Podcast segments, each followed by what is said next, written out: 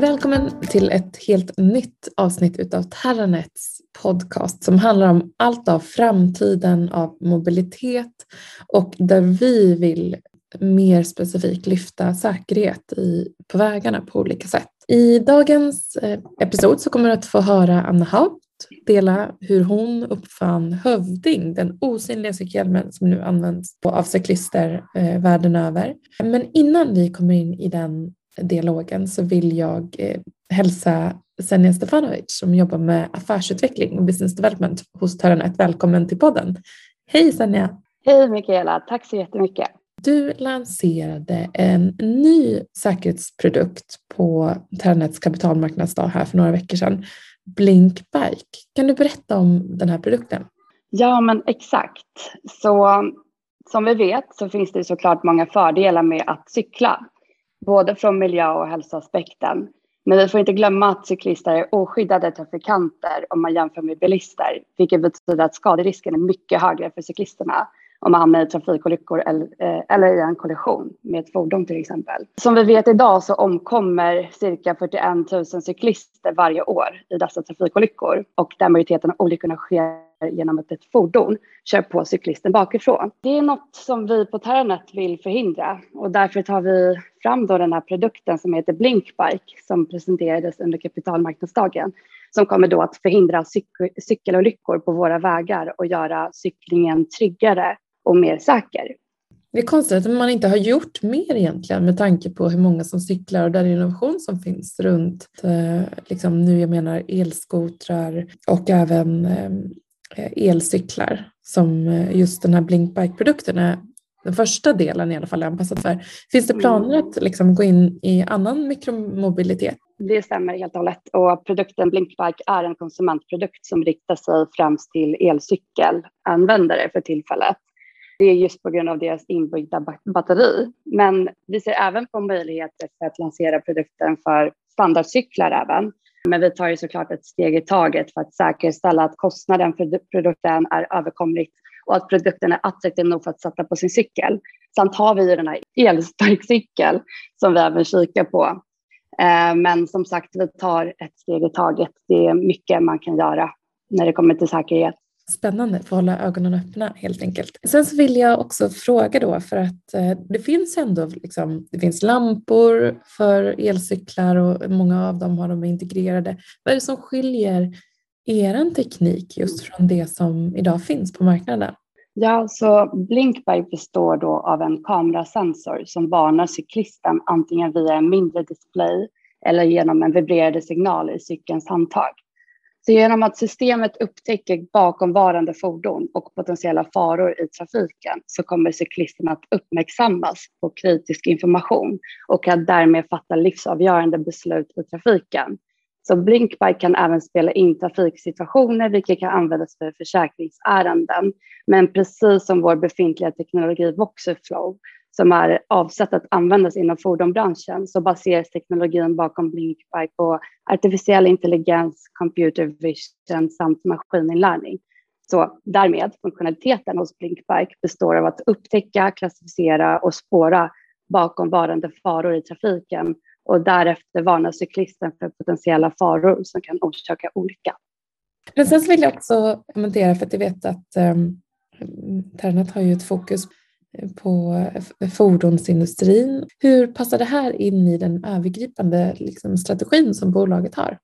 Eh, eftersom vår vision är ju att rädda liv egentligen och förhindra trafikolyckor så kan vi inte blunda för att även hjälpa mikromobilitet som elcyklar och elsparkcyklar och andra eh, fordon som finns i trafiken. I och med att vi har den visionen så har vi även en väldigt bra teknologi som vi kan återanvända för att skapa då trafiksäkra produkter för andra eh, fordon helt enkelt som finns på våra vägar. För den som då önskar lägga beslag och prova den här nya säkerhetsprodukten, när kan man eh, få tag på den? Eh, man kan faktiskt förbeställa den i mitten på nästa år, 2022 eh, Eh, som vi har i, i planen i alla fall.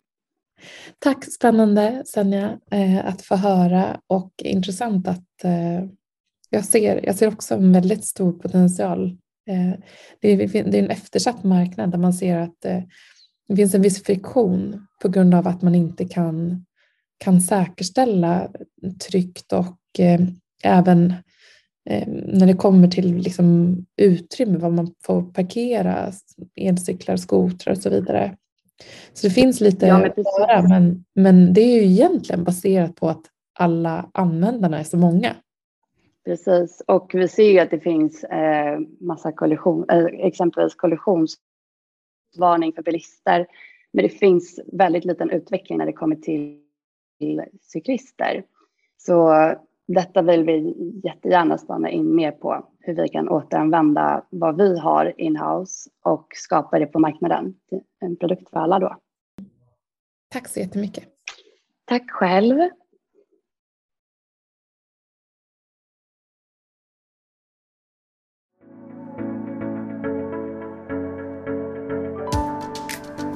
Välkommen till ett helt nytt avsnitt utav Ternets podcast och den här gången så kommer du att träffa en innovatör, entreprenör och numera investerare som faktiskt grundade ett bolag som många av er känner till, nämligen Hövding. Hövding togs ju fram, och vi ska få höra lite mer om det, eh, för att bidra till att skapa säkerhet utan att kompromissa med coolhetsfaktorn, eller hur Anna? Stämmer. Eh, så fint att du är här i Terranet-podden. Tack för att jag fick komma hit. Ja, men tack för att jag får vara med.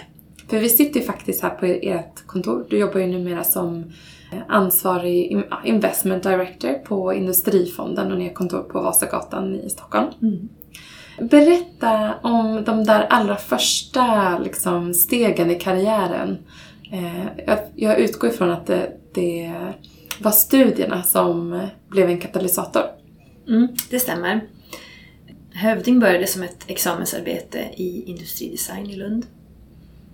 Eh, och eh, i samband med att jag satt och funderade julen 2004 vad jag skulle göra för typ av examensarbete så kom lagen om psykiatri för barn upp till 15 år. Och det var en stor och het debatt om huruvida den lagen även borde ha innefattat även vuxna cyklister. Och jag såg den diskussionen som pågick som ett hot mot min personliga stil och image och ville inte tvingas ha cykelhjälm med eh, lagtvång. Eh, och insåg att ett examensarbete i industridesign var den perfekta plattformen för att utforska möjligheten att ta fram ett alternativ till friolithjälmen. Eh, men eh, insåg också att det var ett eh, projekt som var stor, det var stor risk att jag skulle misslyckas med att komma på någonting bättre. Eh, och därför ringde jag Therese, min klasskompis, och frågade om hon ville vara med och göra en ny sorts cykelhjälm. Eh, som examensarbete och hon sa aldrig i livet, jag hatar cykelhjälmar. Och, det, och då sa jag, det är precis därför vi måste göra det.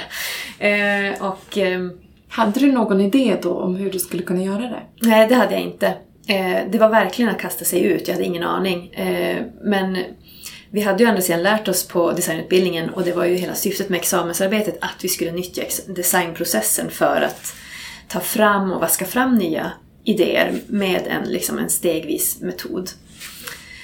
Eh, och en verktygslåda som vi hade fått under utbildningen i fyra och ett halvt år. Och eh, eh vi, vi började med research. Eh, frågade, vi gjorde enkätundersökningar, folk, frågade folk på stan vad de, vad, om de använde cykeln, varför, varför inte. Eh, hur skulle de vilja att morgondagens cykelhjälm såg ut? Eh, och det var ju väldigt många liksom, eh, traditionella svar. Men jag vill ha en svart eller jag vill ha en eh, glittrig och sådär. Eh, men det var en som sa att de ville ha en osynlig cykelhjälm eh, som inte förstörde frisyren.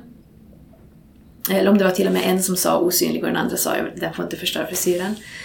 Ehm, och de där svaren blev ju liksom ehm, vi, vi bestämde oss för att ta det på allvar, för det var ju många som hade sagt det för att nästan provocera oss och, och, och poängtera att det går inte att göra snygga cykelhjälmar för att jag vill ha en osynlig. Eller det går inte att göra snygga cykelhjälmar för att den får inte förstöra min frisyr. Det vill säga, jag kommer aldrig ha cykelhjälm. Det var liksom det som var eh, budskapet som de ville förmedla, vissa av de här cyklisterna med sina svar. Och det var väldigt tydligt på den tiden, det är ju annorlunda nu, det är väldigt vanligt att ha cykelhjälm idag i Sverige. Men på den tiden, 2004, så var det bara 20 procent av de vuxna cyklisterna som använde cykelhjälm. Och de flesta var, eh, de här 80 procenten som inte gjorde det, gjorde det av väl genomtänkta skäl, tyckte de. Eh, men, eh, ja, men då kom den här airbagen-idén upp och den tänkte vi ju själva, jag och Therese, från början att det kommer nog inte gå. Men det var å andra sidan bara ett examensarbete så att vi hade liksom ingenting att förlora. Um, och då bestämde vi oss för att, att utforska den här airbag-idén lite grann för vi tänkte att om det, om det, det är faktiskt det som skulle kunna lösa problemet. Den förstör inte frisyren, den är osynlig fram till olyckan är framme. Eh, vi kan packa ner hela uppfinningen i någonting som är liksom integrerat i kläderna på något sätt. Och vi bestämde ganska tidigt att vi inte ville att det skulle vara en high-tech-produkt utan den skulle vara en, en modeaccessoar eller gärna så pass diskret så att den inte syntes alls om man ville det. Um, och att det skulle gå att stoltsera med den om man tyckte det. Men det var, vårt huvudsakliga fokus var just att den skulle vara osynlig. Um, och vi kontaktade Autoliv som är ett av världens största airbyggföretag och ligger i Sverige, i Vårgårda och de bjöd in oss. um, vi fick gå på studiebesök både där och i Svenska Airbag i Kungälv. Där vi samlade väldigt mycket information eh, om hur airbag-system fungerar och vad som krävs för typ av komponenter. Och, och de var vänliga nog att inte då säga till oss att det var omöjligt mm. att göra den här typen av uppfinning. Det tackar vi dem för än idag.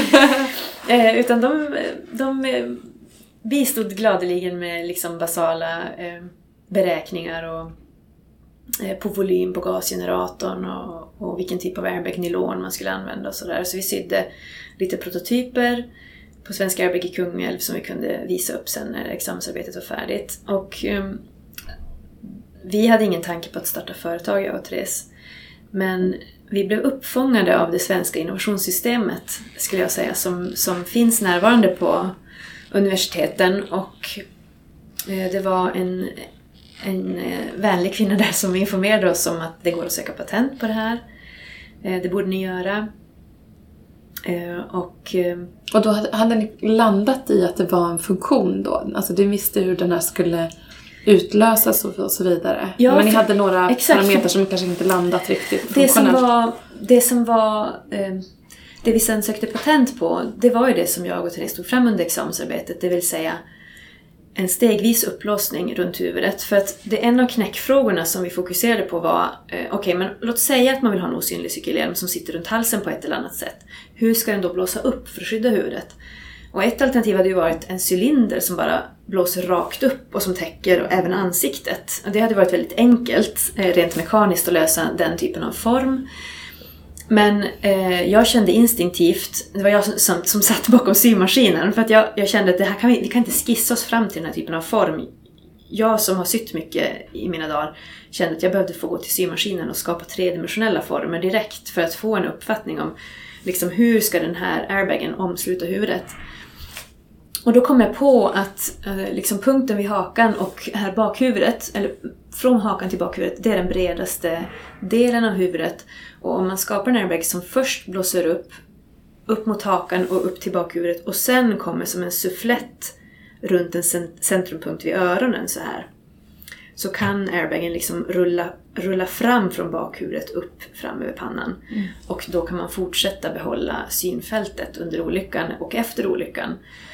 För det är väl också egentligen först och det första Alltså nacken är ju oerhört viktig att skydda och sen är det just det området också. Ja, och det blev ju en, en positiv sidoeffekt av det att, att den också stabiliserar nacke och hals under, under olyckan. Eh, det var, det var inte ett mål i sig från början men det blev, visade sig vara så och det visade sig överlag vara en extremt bra cykelhjälm. Vi hade ju som målsättning att den skulle vara lika bra som frigolithjälmar men den har ju krossat allt motstånd i, i chockabsorptionstester som Folksam och Länsförsäkringar har gjort. Och, eh, eh, det är inte så konstigt att stötupptagningsförmågan i en airbag är mycket mer effektiv än i frigolit. Eh, men, eh, men det var inte en målsättning som sagt från början utan det var att vi skulle göra en som var lika säker men mycket eh, mer stilsäker. Mm. Ehm, för det var ju vad folk ville ha. Det var därför man inte använde cykelhjälm. Det kan låta fåfängt men i ärlighetens namn, folk är få, fåfänga. Och det var en väldigt stark drivkraft till att inte använda cykelhjälm. Det var att man var fåfäng. Mm. Så mm, det behövdes en uppfinning som plockade upp de här eh, aversionerna mot, mot friolithjälmarna. ett- Men alltså, ofta de bästa uppfinningarna byggs ju faktiskt inte bara på bra teknik utan Eh, någon, ett beteende eller en känsla som människor vill, någonting man vill ha och associeras med. Mm. Jag, jag tror att eh, det vi designers får med oss från eh, i vår utbildning är just intresset för människors egna behov och människors problem i vardagen. Det är där vi alltid tar avstamp när vi försöker ta fram nya produkter och tjänster. Det är att, söka upp friktionen i människors vardag och se hur kan vi lösa den här friktionen med antingen en ny produkt eller en ny tjänst. Så att man börjar alltid hos människan och hos användaren och inte i, i teknisk forskning. För det tycker jag, det märker jag nu som investerare att det är den absolut största utmaningen för forskare som har kommit på någon teknisk pryl. Det är att de, de måste i efterhand hitta applikationsområden. Eh, och det kan vara en utmaning förstås i sig. Som, som vi med Hövding då slapp, för då hade vi det på plats. Vi hade marknaden på plats, vi hade en efterfrågan och ett behov redan när vi började.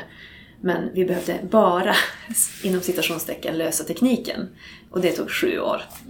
Så det var ju en jätteresa när vi, när vi väl hade gjort klart examensarbetet, sökt patent eh, och bestämde oss för att starta ett företag för att försöka förverkliga den här uppfinningen så var det ju vi hade ju aldrig kunnat föreställa oss att det skulle ta sju år.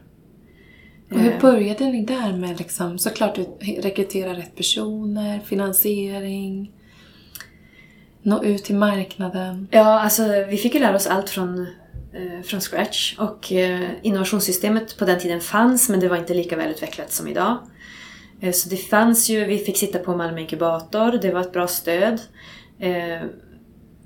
Vi hittade affärsänglar 2006, det vill säga jag tror det var ungefär ett och ett halvt år efter att vi började. Så tog vi in vårt första riskkapital. Ehm, det var jättemycket slit, alltså otroligt mycket slit, gråa hår och tårar längs med den utvecklingstiden. Eh, eh, vi, vi skulle hitta rätt eh, personer, rätt skrot och korn, eh, hövdingar eh, som var ödmjukt kaxiga, som vi kallade våra anställda. Eh, personer som trodde att de skulle klara av att göra väldigt svåra utmaningar trots att ingen hade gjort det förut. Eh, och Autoliv som vi kontaktade något år efter att vi hade kommit igång, då sa de till oss att det ni försöker göra är omöjligt, lägg ner. Eller en person på Autoliv var det som sa det till oss. Och eh, det skakade ju om i fogarna rejält. Och eh, då trodde jag för ett ögonblick att nej, vi kommer behöva lägga ner det här, det kommer inte gå. Men då var det faktiskt Therese som sa Skärp dig! vi sover på saken och så kör vi på imorgon. Eh, vilket vi gjorde. Så det, vi har ju haft draghjälp av varandra väldigt mycket, jag och Therese. Att liksom, man kan turas om, man turades om och ha låga dagar. Och, Otroligt ändå att eh, liksom konfronteras. Det är verkligen så David mot Goliat eh, situation. Att man, och då kommer ni ändå för, från ett, ett land som liksom verkligen anammat det med säkerhet. Jag menar, jag menar, ni kan gå direkt till en fabrik, för det är Sverige som har uppfunnit airbagen. eh, Och jobbat med säkerhetsaspekter för, för vägen och så vidare på så många olika sätt. Eh, Och sen fortfarande att... eh, Ja, Men jag tror kanske att det är just eh, kunskapen i Sverige om säkerhet som också ibland kan motverka nya innovationer. För man vill säkerställa att produkter som kommer ut på marknaden är just säkra. Och det var en annan, ett annat hinder på vägen var att när vi väl hade kommit så pass långt att vi insåg att det här kommer, vi kanske, vi kommer, kanske kommer lösa det här.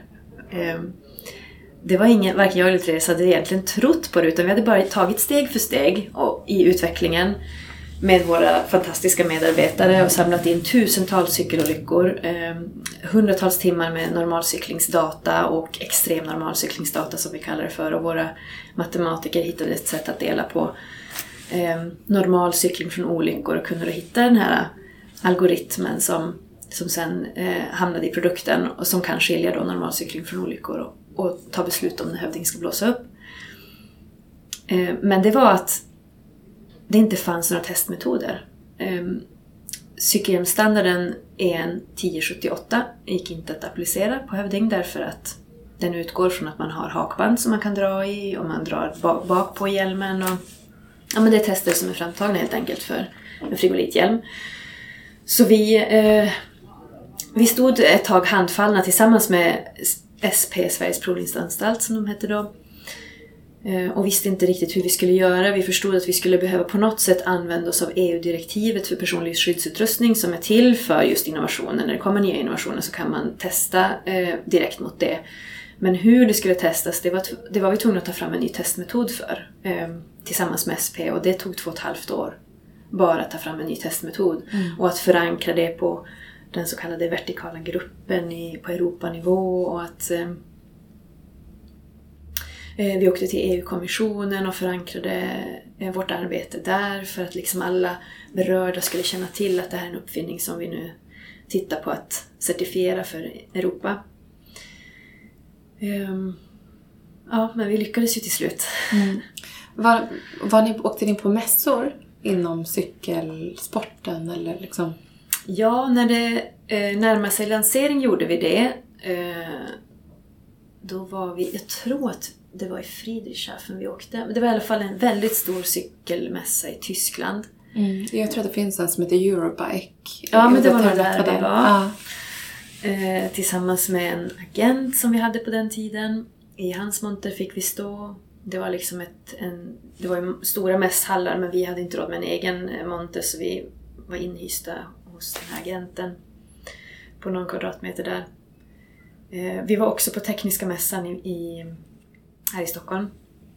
Och det var där vi faktiskt avtäckte hövding för första gången. Vi, vi var förundrade över att ingen hade blivit så pass nyfiken på en osynlig cykelhjälm eh, så att de hade kollat upp vårt patent. För det hade varit offentligt ett tag eh, och sökbart. Men på Tekniska mässan så gick vi i alla fall ut och avslöjade vad det var som var så speciellt med vår cykelhjälm. För vi hade ju då i ganska många år under NDA aldrig pratat utåt vad det var för slags cykelhjälm vi utvecklade förrän då på Tekniska mässan. Och det blev ett enormt genomslag. Det, det är något som jag önskar att alla entreprenörer skulle få känna på eh, den veckan.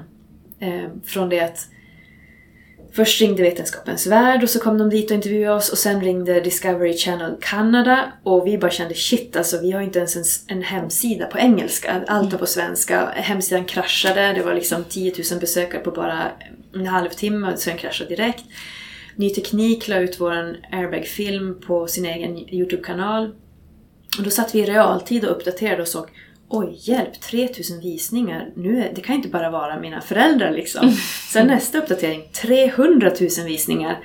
Och då hade liksom folk tittat på den här filmen i Afrika, liksom, överallt i världen. Och sen började media ringa från Australien, Kina, Japan, Tyskland, USA. Det var bara... Och sen matade på. Och det var från 2010. Det mediaintresset som vi hade från 2010, det avtog aldrig så länge jag var kvar på Hövding. Eh, så att när jag lämnade Hövding 2015 då var jag ganska mediatrött. Då hade man stått och tagit emot TV-kanaler någon gång i veckan från olika delar av världen till Malmökontoret. Och svarat på samma frågor och cyklat på kajen med Hövding och slå på och av och blivit lite blasé. Och inte längre, jag uppskattade inte längre eh, media. jag uppskattade, jag var bara trött liksom. Mm. Trött på att vi hade säkert också kämpat hårt. Det blir ju något på något sätt när man plötsligt har uppnått ett mål. Mm. Vad, vad liksom motiverar en framåt då? Mm. Mm. Det är en bra fråga och eh, det var väl ett eh, grubbleri som jag hade då också. Att vad, vad händer härnäst? Eh, Hövding säljer i en massa butiker. Eh, fokus från styrelsen och från ägarna var ju att öka försäljning och där låg inte mitt, eh, mina hjärtefrågor. Mina hjärtefrågor var produktutveckling och innovationsfrågor och att liksom skapa, en, skapa ett varumärke som skulle ta världen med häpnad. Men jag fick inte, res, jag fick inte respons för det. Jag fick in, liksom, det var ingen som ville göra Hövding till det, till det storslagna företaget som jag ville att det skulle bli. Utan man ville köra på säkra kort och man ville ta in en extern VD som man tyckte hade rätt profil. Och skapade lite trygghet för ägarna tyckte de och så. Och, eh, vilket de gjorde. Och eh, för att göra en lång utdragen historia kort så, så funkar det inte med mig och Therese som grundare och den nya VDn så eh, då lämnade jag i samband med börsnoteringen 2015. Och då gick du vidare till ett annat väldigt spännande bolag. Eh, nämligen, som också har, är förankrat i, i liksom, svensk bilindustri. Um, och det är ju Nevs mm. som, som numera är, är ägt av ett kinesiskt bolag. Mm.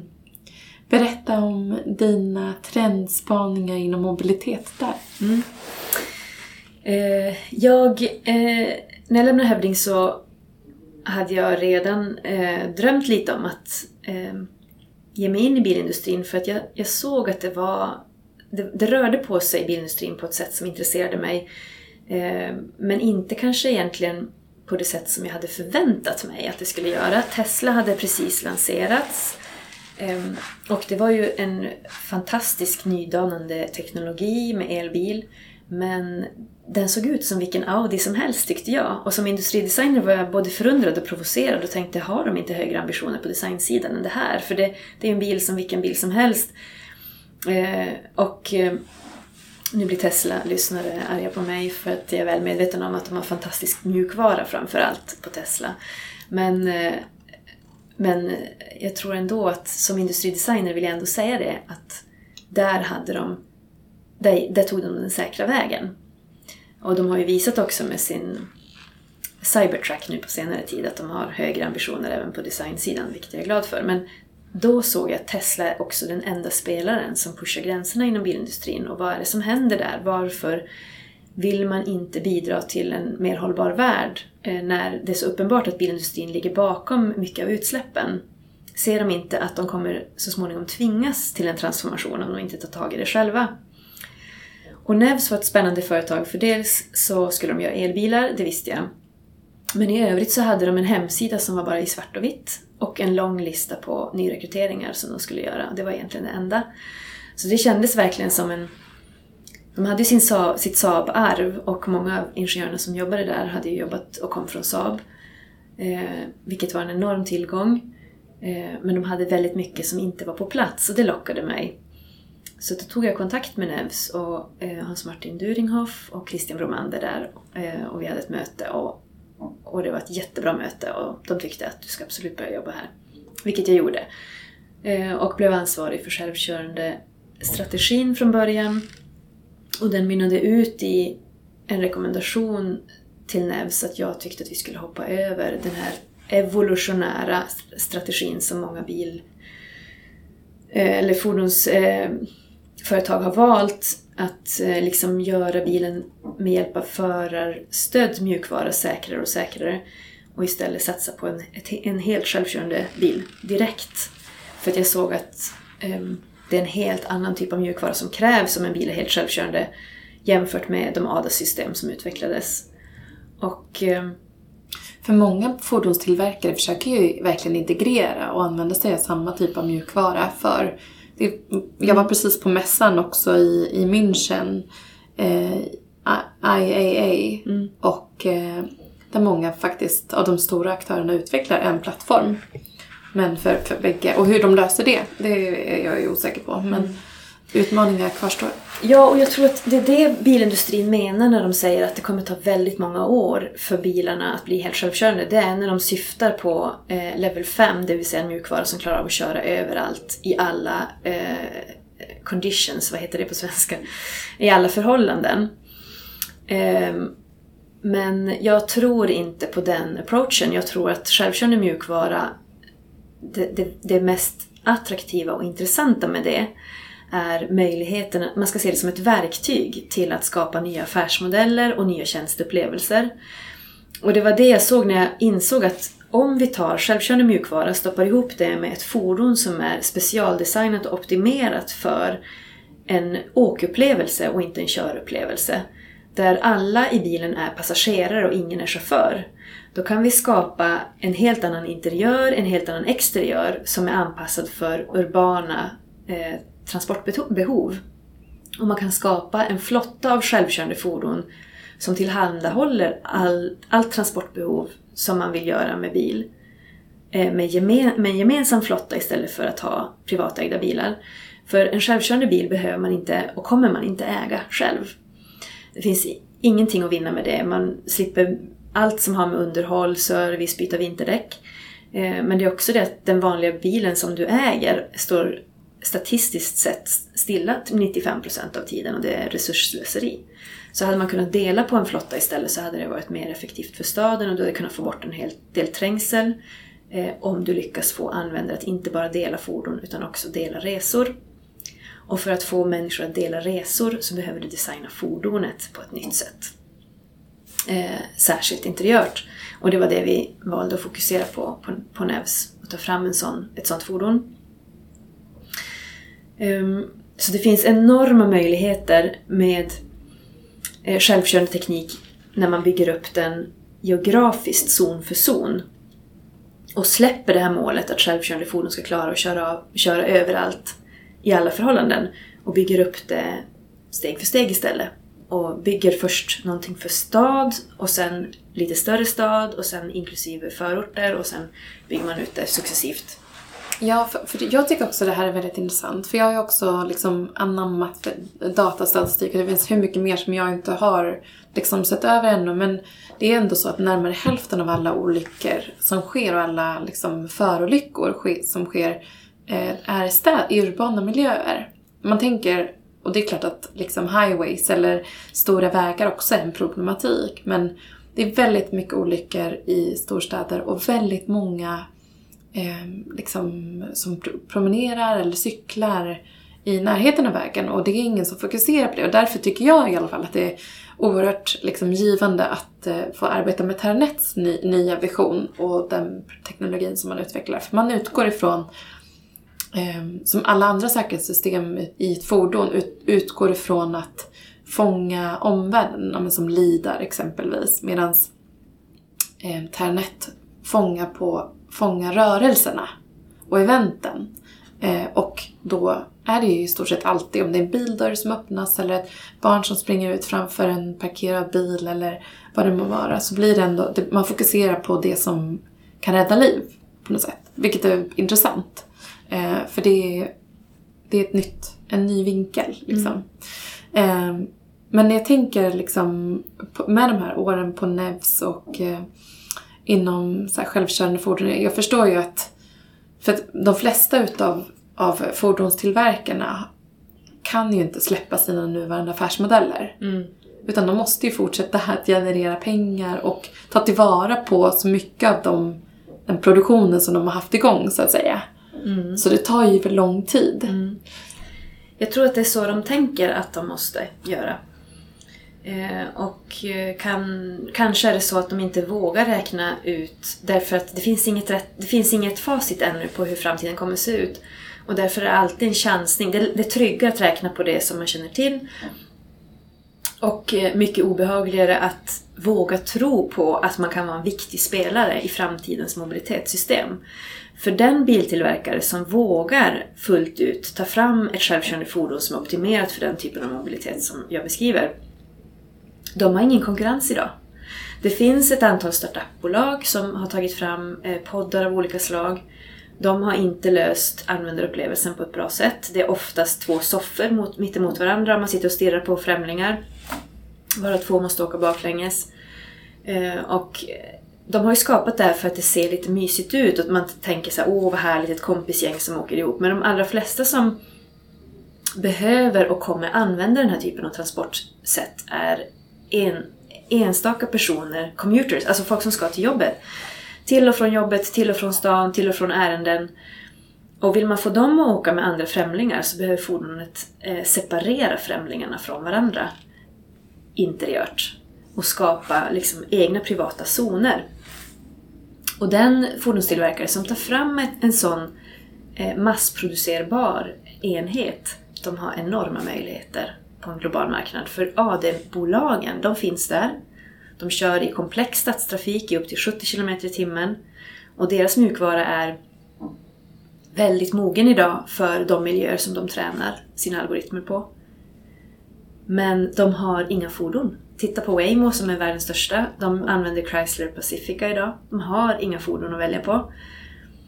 Eh, och ja, men det, det, det är någonting som förundrar mig. Att, att bilindustrin är så pass passiva. Eh, men jag tror att det är precis som du säger att du får ringa Therese bara, du, jag har en ny utmaning till oss. ja. ja, jo. Eh, tanken har slagit mig absolut. Mm. Spännande. Um, hur kom det sig, eh, för du pratar ju lite nu om det här med att blicka in i framtiden, se potentialen, våga ta risken. Och nu så sitter du ju faktiskt på den stolen i din senaste roll. Att se potentialen, eh, räkna på det och eh, se liksom om det är rätt personer vid rodret. Så du sitter på andra sidan egentligen. Mm. Och nu som investerare. Mm. Vad för typ av investeringar letar du efter och vad hoppas du liksom kunna bidra med för kompetens? Um, jag, jag gick in i det här jobbet med en förhoppning om eh, innovationsbolag som jobbar mot en, en hållbar värld inom framförallt mobilitet. Eh, jag tror att det är där mycket kommer hända de närmaste åren. Eh, så det är mitt huvudsakliga fokus. Men det är också så som investerare på Industrifonderna att jag förstås utvärderar alla möjliga typer av techbolag som, som kommer till oss. Eh, även utanför mobilitetsområdet. Eh, men det är liksom det är ju samhällstransformationen som är mest intressant tycker jag personligen. Att om jag som investerare kan vara med och bidra där så hade jag varit jätteglad. Ehm, jag, jag ser inte ännu ehm, ett enormt flöde faktiskt av av den typen av innovationer. Men jag märker att det kommer, det söker upp bolag i väldigt tidig fas eh, och knackar på dörren och säger att liksom, vi har en idé, vi har den här mycket kompetenta bakgrunden från bilindustrin, eh, vi ser en lösning. Men eh, vad ska vi göra med den här lösningen? Hur startar vi ett bolag? Och där är Industrifonden för, eh, vi går in i senare skeden, men jag kan ju ge råd. Eh, i alla fall. Mm. Så att jag tror att eh, de närmaste åren kommer det växa fler och fler sådana bolag. Har du något bolag som ni har gått in i som du kan dela med dig av? Eh, som jag har gått in i? Nej, jag är för ny fortfarande. Mm. Så det har jag inte ännu. Mm. Mm. Spännande. Eh, är det några mer specifika trender som du ser? Jag menar, jag tänker till exempel på liksom det som jag vurmar för såklart med säkerhet på mm. vägen. Jag menar, Ehm, en trend som kom för några år sedan det är de här elskotrarna som finns överallt men det är ingen som riktigt har tagit ett, ett ansvar för säkerheten där. Jag menar det finns liksom att man kan bromsa in, mm. eh, funktion på vissa så man kan bromsa in när det är eh, områden där det är mycket gångtrafikanter etc. Ja, alltså sen jag flyttade till Stockholm för två år sedan drygt eh, så har det ju blivit väldigt uppenbart för mig i Malmö, där jag bodde tidigare, eh, det är en ganska cykelvänlig stad. Jag cyklar väldigt mycket i Stockholm också, men det är lite på liv och död eh, faktiskt att cykla i Stockholm. Det är inte alls anpassat efter vare, vare sig cyklister eller elskotrar. Och eh, det är ju en jätterolig diskussion just där kring elskotrar. Det bygger upp mycket starka känslor hos folk, märker jag. Men problemet är ju inte elskotrarna. Utan problemet är att det, inte, att det saknas infrastruktur för elskotrarna. Det finns inte bra eh, ställen för att parkera dem och det är stadens ansvar tycker jag. Och eh, det finns inte... Eh, hade det funnits det så hade det varit enklare också för de som äger elskotrarna att underhålla dem och serva dem på bra sätt.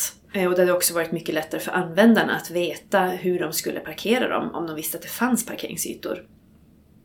Så det där tycker jag är ett det är ett märkligt sätt från politikernas sida att hantera elskoterproblematiken att vilja förbjuda dem. Det känns inte så innovativ approach. Eh, de... Det är också svårt att förhindra något som är så använt. Som det eh, Ja, fast det verkar ju ändå finnas en stark vilja att förbjuda dem trots att de är så populära. Och det är ju arrogant. Så att man måste titta på, på mer framtidsfokuserade lösningar där tycker jag för att skapa en säkrare Eh, transportmiljö för de som använder elskotrarna. Men det är samma med cyklisterna. Man kan inte lägga cykelvägar på befintlig infrastruktur. Eller mitt i, som de gör också på många vägar, att de liksom bara lägger ut vita streck på, på marken och så ska cyklisterna liksom trängas mellan parkerade bilar och körande bilar. Eh, det är en otroligt obehaglig eh, miljö för cyklister. Om du jämför med både Köpenhamn och även, eh, skulle jag säga, samtliga städer i Holland, där man har kommit jättelångt, så, så finns det mycket, mycket förbättringspotential i Stockholm, definitivt. Mm. Och i andra städer. Det blir intressant att se för att det är olika olika företag, eller olika regioner och städer mm. tar ju an olika typer av regler mm. för att liksom försöka kontrollera det här inflödet av nya mikromobilitetslösningar. Mm. Eh. Men det som är intressant, för jag, eh, det som kommer hända nu närmaste åren eh, med självkörande fordon är ju att man kommer behöva lösa eh, eh, tillgänglighetsfrågan på transportmetoder i storstäder. Man, man måste blanda in eh, eh, Eh, de lokala politikerna och de olika transportföretagen så att man hittar en bra lösning eh, och ett bra samarbete mellan kollektivtrafik och de här entreprenörerna och operatörerna. Eh, och jag tror att man egentligen ska prata om vad är kollektivtrafik 2.0? Hur kommer det se ut i framtiden med framtidens transportmedel? Och Eh, det kan vara provocerande för många när man pratar om att förbjuda privatbilismen i storstäder. Det gör ju vissa. Paris gör det redan i vissa delar av, av eh, staden. London gör det i vissa delar av staden. Milano har förbjudit eh, privatägda bilar. Så det, det, har politiker redan valt att... De har valt den ganska extrema vägen för att råda bot på trafikkaoset. Ehm, men... Och, och då märker på människor att vissa blir väldigt provocerade av det här och tycker att det handlar om valfrihet och personlig integritet och jag måste kunna få köra bil om jag vill. Eh, men jag tror att vi behöver ha en diskussion och en debatt om på vilket sätt är bilen vår främsta vän i staden? Och varför är det inte lika viktigt för mig som medborgare i en storstad att fundera på hur mycket plats ska bilarna få ta för mig som går, som cyklar, som kör, går med barnvagn, som åker rullstol. Vi är liksom alla en del av staden och vi behöver diskutera hur vill vi använda den här ytan på bästa sätt. Ehm, och det är ett totalpussel som behöver läggas med de olika transportmetoderna för att säkerställa att kvaliteten inte minskar och att vi som medborgare får en, en bättre service än vad vi har idag. Vi sitter ju 10 km i timmen i rusningstrafik i bilköer. Vem tjänar på det? Vem tycker att det är härligt? Ingen. Och det går ju att lösa om vi hade velat. Och skapa bättre transportmetoder. Och det måste ju vara målet förstås. Inte att liksom straffa medborgarna med olika förbud utan se, se det här som en transformation som ger oss möjligheter till en bättre stadsmiljö. Det eh, tycker jag får avsluta det här samtalet. En superviktig reflektion och väldigt intressant att föra både din entreprenörsresa, hur liksom, men, enskilda incidenter som kanske till och med hade riskerat att sätta allting på prov och att det inte kanske skulle kunna blivit någonting. Eh, men också hur du har tagit den kompetensen vidare eh, och använt den i nya eh, roller och på nya sätt framåt. Och väldigt spännande att höra din reflektion nu runt liksom, framtidens stad, hur den ser ut. Och vilka utgångspunkter som är de viktiga. Och det är hur vi, hur vi kan eh, gemensamt få nyttja den på ett bättre sätt. Tack så jättemycket Anna för att du var med i podden. Tack själv.